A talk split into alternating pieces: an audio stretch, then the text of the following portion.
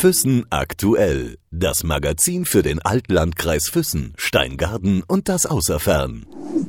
Im Gespräch mit. Ich freue mich riesig. Ich freue mich wirklich sehr, dass ich einen guten Freund hier habe, der eigentlich gar nicht mehr hier lebt, wohnt, sondern am Meer.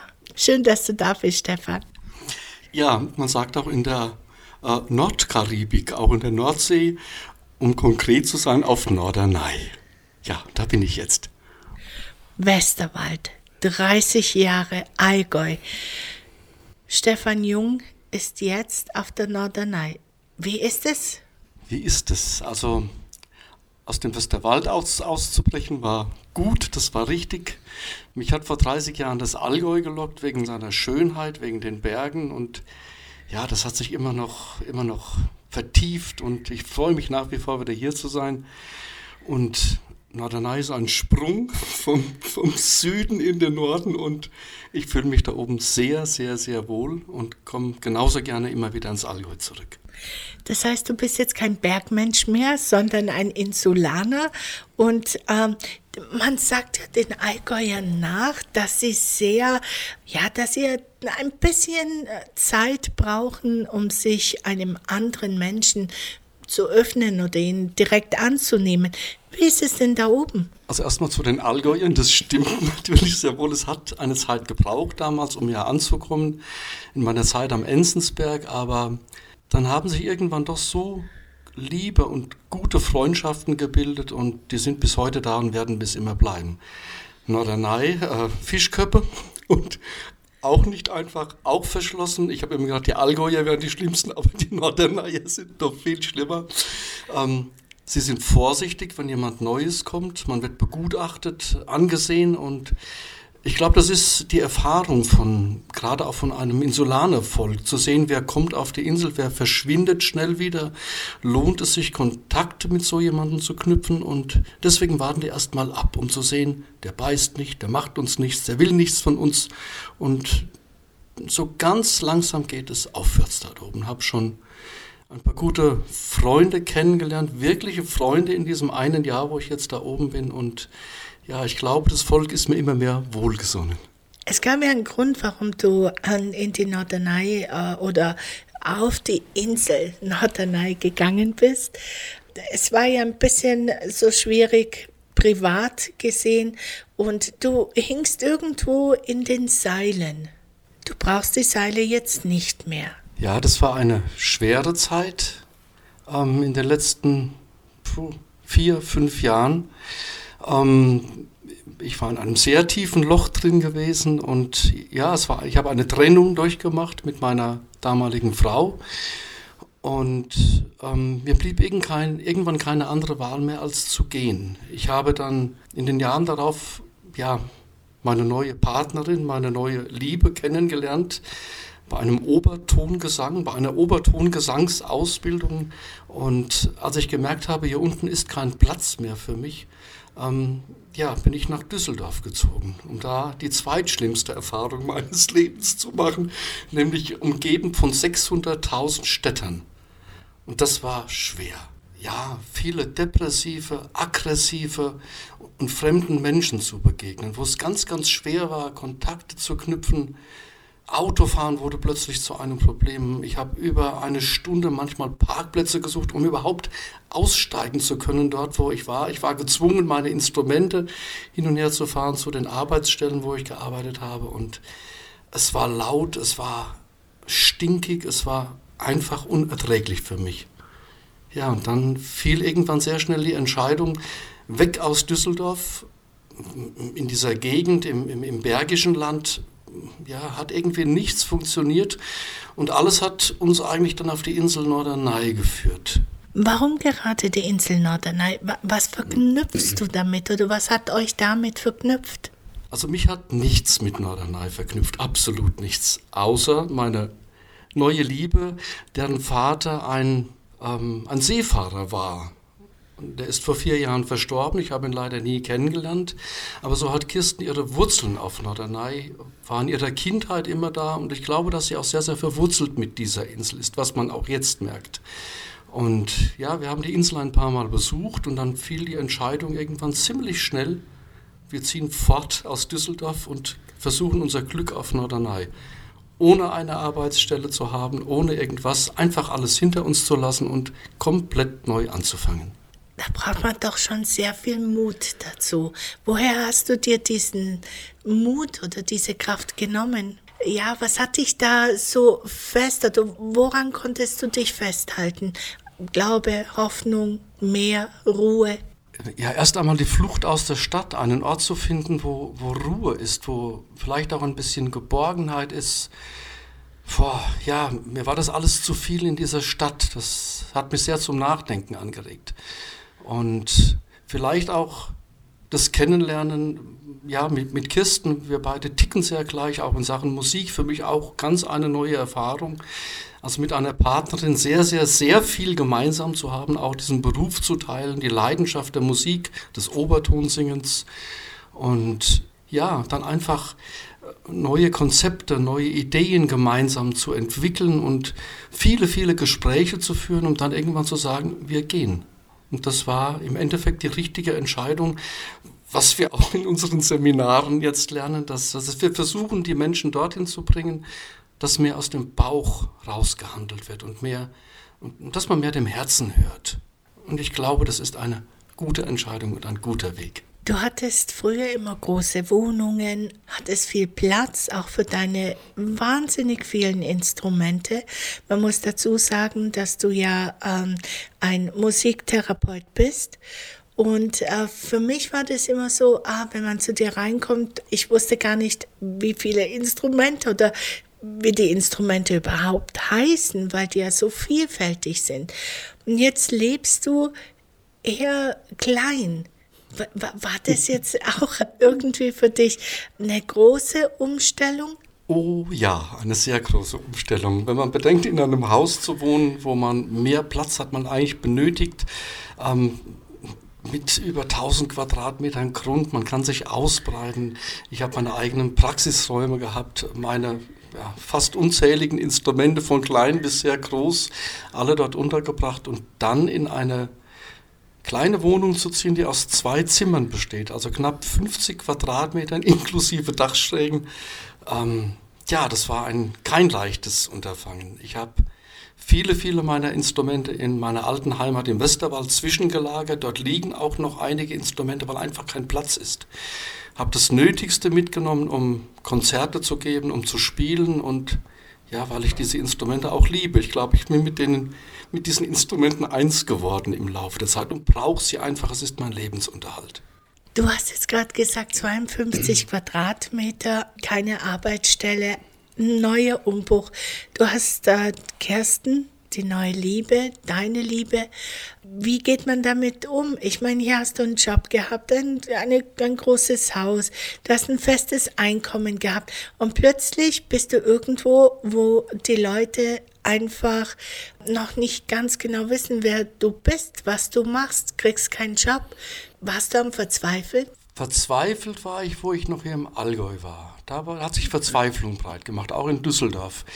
Aber dieser Raum, den man in der Natur hat, neben der Wohnung, das ist so viel mehr als, als das größte Haus, was man hat. Und ich glaube, wenn man sich gut versteht, miteinander auskommt, ehrlich zueinander ist, kann man auch sehr, sehr, sehr gut auf 52 Quadratmetern leben. Das funktioniert sehr gut. Und jobmäßig? Jobmäßig ist es so, dass ich ohne Arbeit auf die Insel gegangen bin, auch erstmal ohne große Aussicht auf Arbeit, habe mich beworben in, ah, in Kinderkliniken, in anderen großen Kliniken auf der Insel, in Einrichtungen und war felsenfest überzeugt, dass ich dort Arbeit finde. Mindestens so viel wie im Allgäu, aber die Türen blieben verschlossen, bis vor ein paar Tagen, wo sich so ganz, ganz langsam alles auftut. Bist du beharrlich? Kannst du abwarten? Hast du Geduld? Bist du ein Mensch, der sagt, ach, das sitze ich aus. Irgendwo werden die Türen wieder aufgehen. Irgendwo werde ich wieder meinen Weg finden. Ähm, ich glaube, ich habe mittlerweile Beharrlichkeit gelernt oder bin noch dran, Beharrlichkeit zu lernen. Ich versuche abzuwarten und habe mir ursprünglich ein Jahr gegeben. Dieses Jahr ist um. Es hat sich immer noch nicht viel was getan. und ich glaube, ich bin beharrlich und habe mir das nächste Jahr gegeben. Wobei ich sagen muss, ich habe Glück gehabt. Ich habe auf der Insel ähm, eine Zeitungsannonce gefolgt, wo ein Schulbegleiter gesucht wurde für einen blinden 13-jährigen Jungen. Von Geburt an blind, auf dem Gymnasium, auf der Insel. Ähm, habe nach langem Überlegen dieser Stelle zugesagt, weil die einfach sehr, sehr schlecht bezahlt wird. Und aber glaube ich mit diesem Jungen einen Glücksgriff getan. Ähm, begleite ihn jeden Tag in der Schule und wir lernen voneinander. Also er nicht von mir, ihm Dinge zu zeigen, die er als Blinder nicht kann oder nicht so schnell kann. Und ich lerne von ihm sehr viel über das Leben. Das ist eine wunderbare Ergänzung. Du hast mir erzählt, dass du jetzt auch mittlerweile Blindenschrift schreiben kannst, dass du mit ihm auch schon segeln gegangen bist oder Kanu gefahren bist. So ist es, genau. Kanu gefahren bist, dass du ihm die Welt mit deinen Augen erklärst. Ja, und diesen Witz von diesem Jungen zu spüren, der über seine eigene Blindheit lachen kann. Und das ist so, so viel wert. Ähm, sich nicht selbst zu bemitleiden, diese Dinge kann man von diesen Menschen lernen. Und ja, auch bei der Kanufahrt ihm zu erklären, wir fahren jetzt. Und er hat das Gefühl, wir stehen auf einem stehenden Gewässer, aber wir wurden mit der Strömung einfach mitgenommen. Und er sich erstaunt über die Umgebung äußert und ist einfach nur blind, nimmt alles über Gerüche, über seinen Tastsinn, über seine Ohren wahr. Und es ist wunderbar, an dieser Welt eines Blinden teilzuhaben. Und wir bestehen uns, glaube ich, besonders gut, weil wir ja beide auf irgendeine Art und Weise blind sind. Ich bin nämlich farbenblind und Luke ist halt ganz blind und da gibt es eigentlich keinen großen Unterschied. Das heißt, du kannst tatsächlich nicht äh, grün und blau oder rot und blau unterscheiden. Wie ist es? Ähm, die Farbe, die für mich existiert, ähm, ist die Farbe der Hoffnung. Das glaube ich grün, sagte man mir. Und ich sehe die Welt zu, ich würde mal sagen, 95 Prozent aus grün. Ich kann kein Braun sehen, ich kann kein Lila sehen, alle Mischfarben. Hört sich immer sehr nett an, aber ich kann damit nichts anfangen. Deine Tochter hat dir, glaube ich, ab und zu mal geholfen, wenn sie gesagt hat, hey Papa, du hast ganz oder du hast verschiedene Socken an. Die Farben passen irgendwie nicht zusammen. War das gut für dich? Also ich habe immer drüber gelacht, wenn mich Leute über meine Kleidung äh, ja gelacht haben, wie ich wieder daherkomme mit zwei verschiedenen Farben Socken oder mit Farben, die einfach nicht zusammenpassen. Ähm, ein schönes Beispiel war vor hm, circa vier Jahren, als ich mir einen neuen Helm kaufen wollte fürs Motorrad. Ein wunderschöner Helm mit einem Blumenmuster und komischerweise war dieser Helm von über 400 auf 100 Euro runtergesetzt und ich wollte gerade zuschlagen. Und dann kam Anna Mora, meine Tochter, und sagte, Papa, dieser Helm ist rosa. Du wirst wohl nicht mit einem rosa Helm durch die Gegend fahren. Ich war der Überzeugung, dieser Helm ist schwarz. Habe dann, habe dann angerufen bei dieser Firma und habe gesagt, dieser Helm ist ja rosa. Und dann hieß es, was meinst du denn, weshalb wir diesen Helm so billig verkaufen? Ein XL-Helm in rosa kauft niemand. Und ja, als ich dann das Problem an der Farbenblindheit erklärt habe, habe ich dann für genau diesen Preis auch einen schwarzen, blumigen Helm bekommen. Das ist doch sehr nett, eine schöne Anekdote.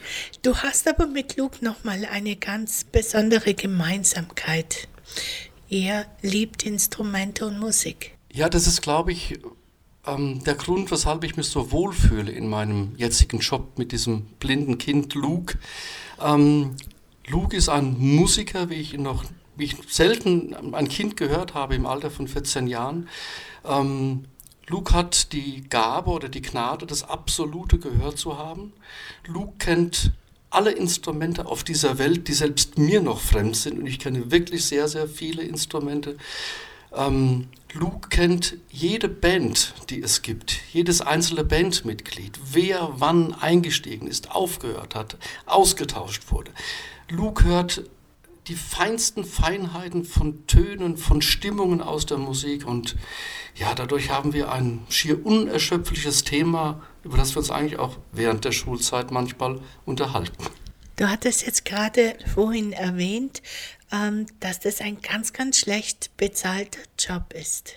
Ja, das ist was, was wir zu schaffen macht, immer noch etwas zu schaffen macht, weil mit 800 Euro netto leben zu können, ist sehr, sehr schwer. Obwohl ich versuche zu lernen, mit möglichst wenig auszukommen, denn Ich glaube, der Sinn liegt nicht mehr darum, Güter anzuhäufen und Geld anzuhäufen, sondern mit dem zu leben und glücklich zu sein, was ist. Trotz alledem, ähm, ich stecke so viel Kraft in diese, in diese Arbeit, in diesen Job und wirklich auch mit Spaß. Aber wenn man dann ja eigentlich einen Mindestlohn bekommt von 9,60 Euro, habe ich das Gefühl, dass dieser Job sehr, sehr unterbezahlt ist.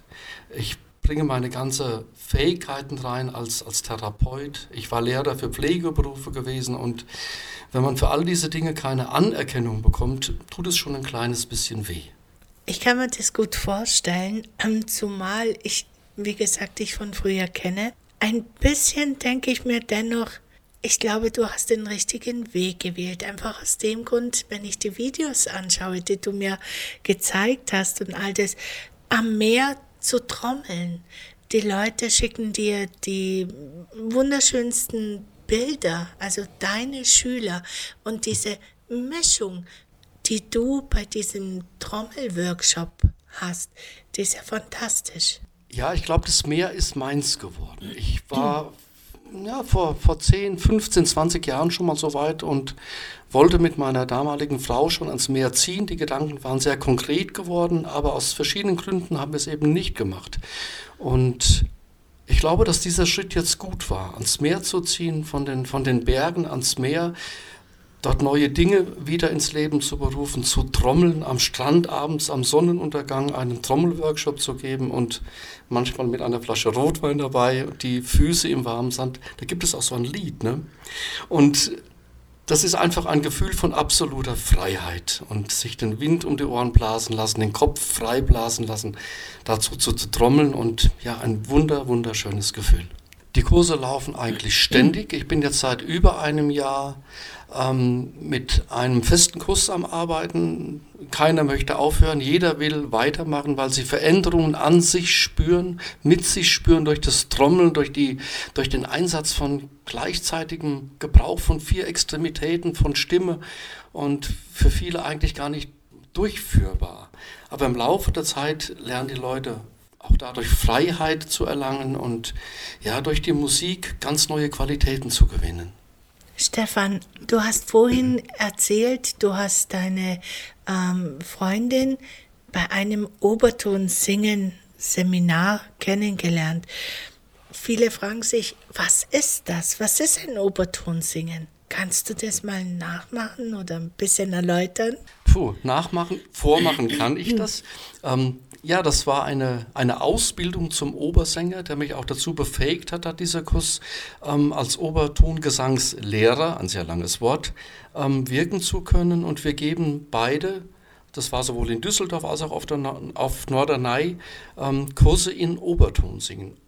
Obertongesang ist für viele fremd, viele kennen Obertonsingen überhaupt nicht.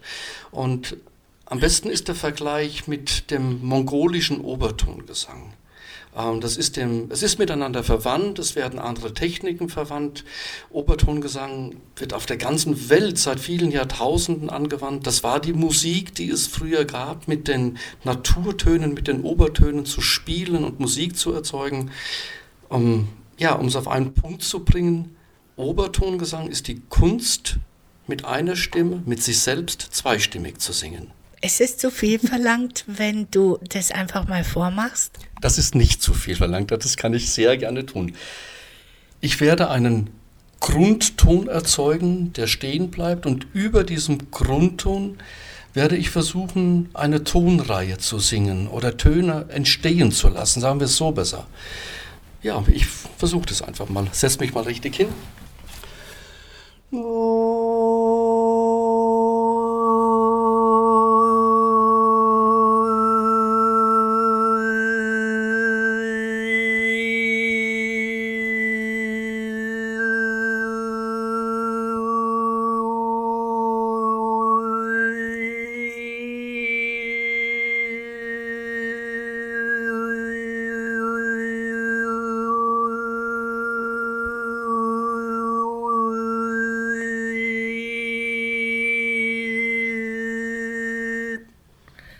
Wahnsinn, aber ich, ich, wo, wo war das Atmen? Also das ist, ich bin jetzt echt baff, aber dieses, das ist ja aus einem Stück und, und man hat das Gefühl, also jetzt ich als Zuhörerin, dass du überhaupt gar keine, nicht atmest. Ich habe nicht geatmet einmal tief Luft holen. Und das Interessante beim Obertonsingen ist, ähm, wir haben das ausprobiert, sehr viel beim Autofahren. Da macht es ganz besonders Spaß, natürlich auf den Verkehr achten, weil dieser Brummton von Autos, von Staubsaugern, von Waschmaschinen, von Rührgeräten in der Küche einem dazu verleiten und animieren zu singen. Und wir haben uns ähm, bei einer langen Autofahrt gestoppt, haben die Zeit gestoppt, wie lange wir ausatmen und singen können.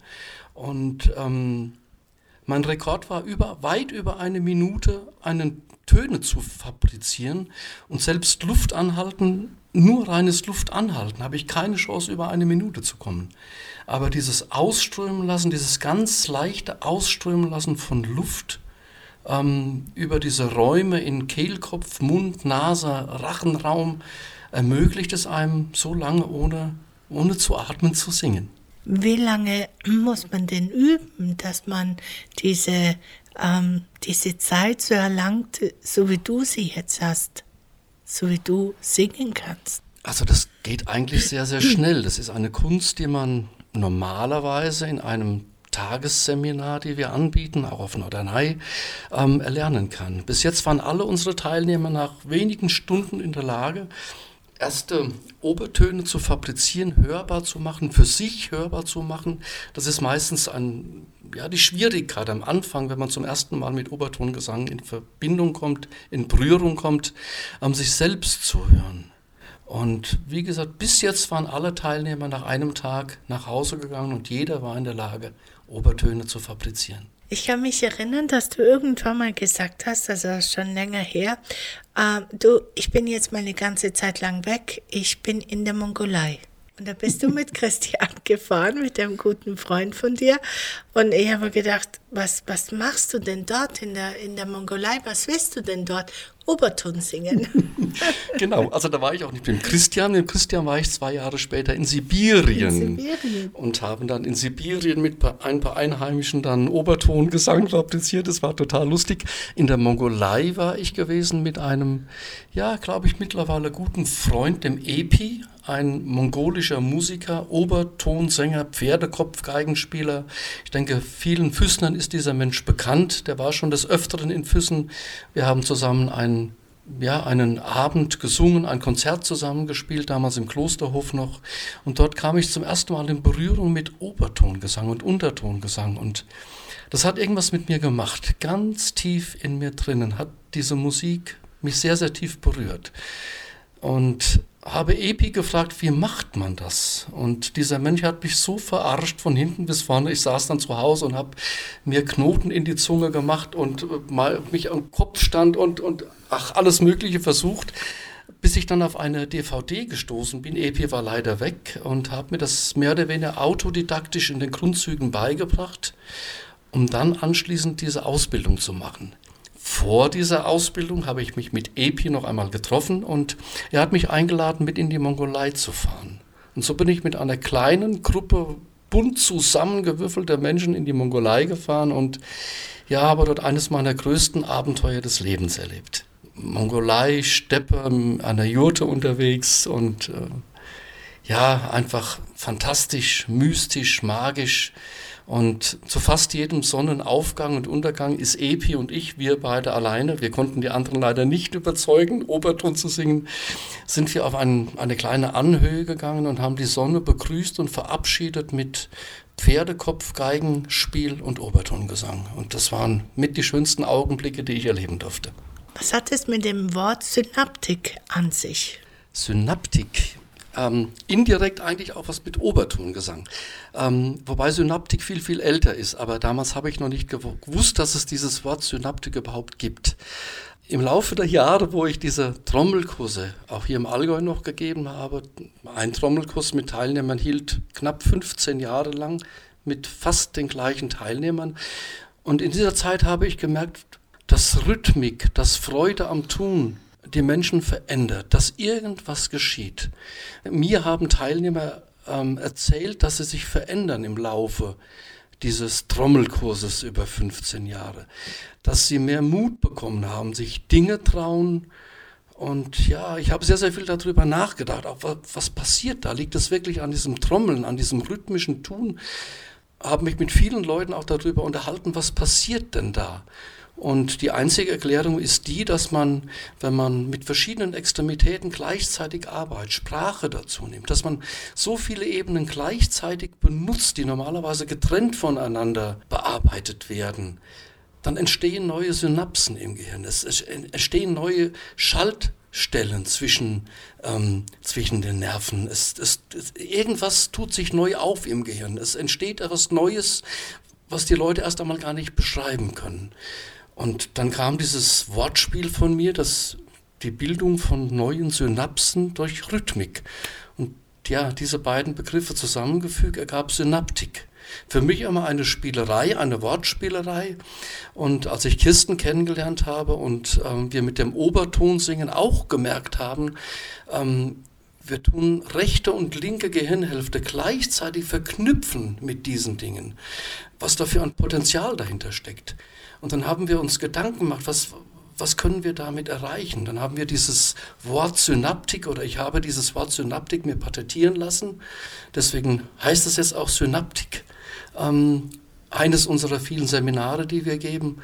Und ja, wir wollen einfach die Menschen auffordern, mit sich selbst zu spielen, neue Synapsen, neue Wege zu finden, offener zu werden. Ähm, ja, einfach Verbindung von rechts und links, Verbindung von Verstand und Herz, Verbindung von Verstand, Herz und Bauch, dass all diese Ebenen, die wir haben, miteinander agieren und nicht so, wie es meistens der Fall ist, nur der Verstand reagiert. Und ich glaube, das war auch letztendlich der Entschluss, weshalb wir beide nach Norderney gegangen sind.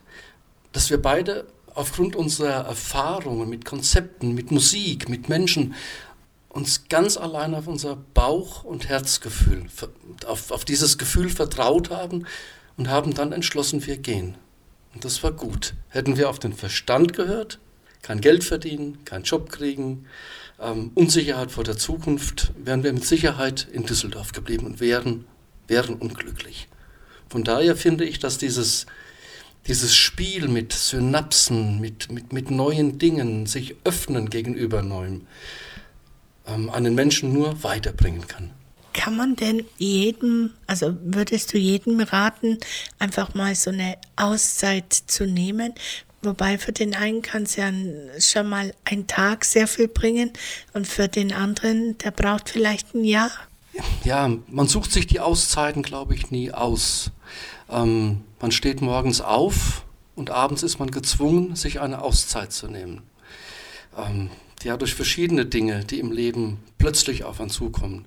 Und so war es bei mir auch. Also Auszeit nehmen ist leicht gesagt, da, da reagiert der Verstand. Eine Auszeit zu nehmen, bestimmt das Leben. Das ist so. Stefan, es gibt ja einige, die dich abartig hier vermissen. Einfach wie gesagt, deine Trommelkurse und der eine oder andere, der dich nicht kennt, wird sich denken, naja, der ist ja schon spirituell vielleicht angehaucht und der hört vielleicht so ganz komische Musik. Dabei ist es gar nicht so. Also ich habe dich damals kennengelernt, da warst du in einer Band. Ich kann mich aber nicht mehr erinnern, wie die hieß. Mein, ist schon so lange her.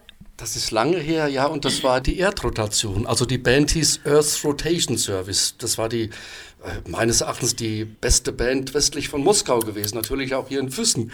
Haben super tolle Auftritte und ganz, ganz viel Spaß gehabt.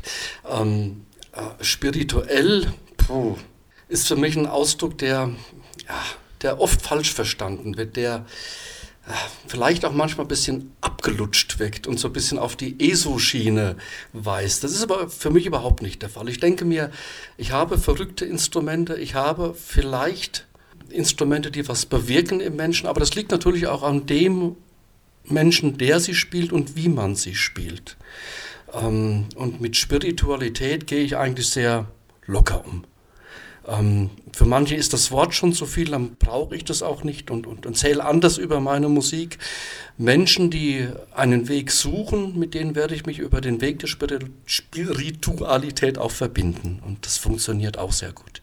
Wie viele Instrumente hast du denn? Oh, Das ist eine gute Frage. Ähm, also mit kleinen Percussion-Instrumenten, mit, mit einer wunderschönen großen Trommel, die ein Meter Durchmesser hat, eine japanische Buck, die mir mein Freund Christian Möller gebaut hat, ähm, verschiedene Schlagzeuge, zwei Hang, auf die ich sehr, sehr, sehr stolz bin. Das sind solche Instrumente, die die Menschen knacken, wo man sofort zur Seele vordringt. Auch, auch Erfolge mit autistischen Kindern hat, wenn sie, weil, weil jeder von diesen Klängen, von diesem Hang berührt werden. Ja, es sind hunderte von Instrumenten, die ich habe. Und ich wäre froh, irgendwann wieder einen Platz zu haben, wo für all diese Instrumente Platz ist. Aber du hast ja dein Schlagzeug, glaube ich, in einer Schule. Der ist ja auch ein ganz äh, toller Mensch, der die Fähigkeiten da gesehen hat und auch das Potenzial, vielleicht seine Schüler zu unterrichten. Und du hast ja dort einen Raum, wo du Schlagzeug spielst, oder? Habe ich das irgendwie falsch verstanden? Nee, das stimmt, wie du das siehst. Und also ich kam nach Norderney, dann wurde diese Stelle, als Schulbegleiter frei, habe ich in der Schule vorgestellt und dann kam mir der Musiklehrer und Klassenlehrer dieses Jungen entgegen und ich glaube, wir sind mittlerweile sehr, sehr gut befreundet, auch mit seiner Frau, die auch Lehrerin ist an dieser Schule und der hat es mir eigentlich ermöglicht, ja, einen ersten Fuß in diese Schule zu setzen.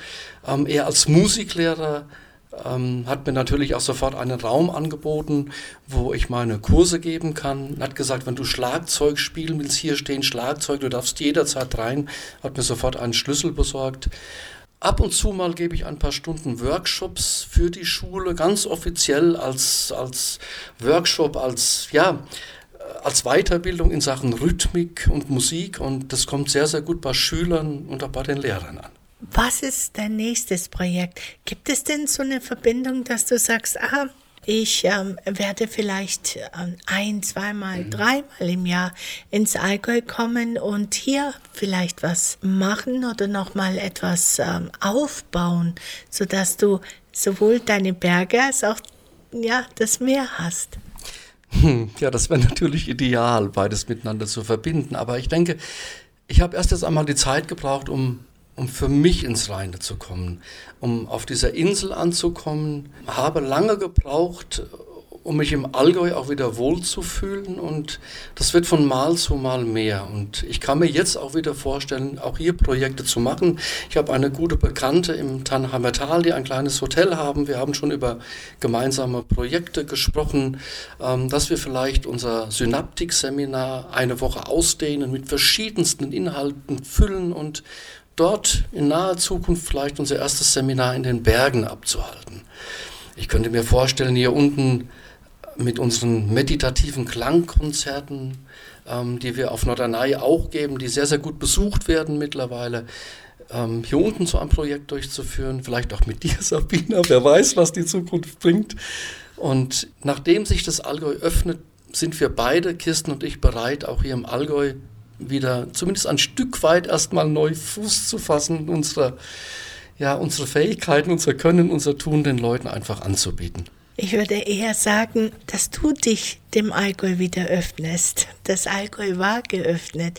Ich glaube, du hast erstmal eine Zeit gebraucht, bis du wieder dein Herz öffnen konntest und sagen konntest, hey, hier bin ich, ich komme wieder. Habe ich so noch nie gesehen, aber ich glaube, das stimmt. Ja, ich glaube, das Allgäu war immer offen. Und ich war letztes Jahr hier mit einer guten Freundin auf der Alpspitz gewesen und da habe ich gemerkt, dass die Berge mich anlachen, dass sie sagen, Stefan, du fehlst, komm wieder, hier ist dein Platz. Und habe eigentlich auch mit den Begegnungen der Menschen hier, die mir so wertvoll sind, gespürt, dass mir das Allgäu in all dieser Zeit, wo ich hier gewohnt habe, mehr Heimat geworden ist, als ich es jemals für möglich gehalten habe. Und ja, vielleicht öffne ich mich langsam wieder. Nicht langsam, ich öffne mich dem Allgäu wieder. Und ja, auch die Woche, wo ich jetzt wieder hier bin, mit so viel Herzlichkeit empfangen zu werden, so viel Freunde zu treffen, so viel Gutes aufzunehmen, ähm, habe ich das Gefühl, ich war vollgetankt für die nächste Zeit wieder nach Norderney. Ich danke dir, dass du dir die Zeit genommen hast, auch so offen zu sprechen und ein bisschen auch dein Leben darzustellen. Ich wünsche auf jeden Fall viel Erfolg. Danke, dass du da warst. sehr gerne. Es hat einen heiden Spaß gemacht. Ich war ein bisschen aufgeregt vor dem Ganzen, aber es war locker, es war schön, es hat Spaß gemacht und ich glaube, die Verbindungen sind da und die Verbindungen werden stärker und ich freue mich auf die Zukunft mit allem, was da kommen mag. Füssen aktuell. Das Magazin für den Altlandkreis Füssen, Steingaden und das Außerfern.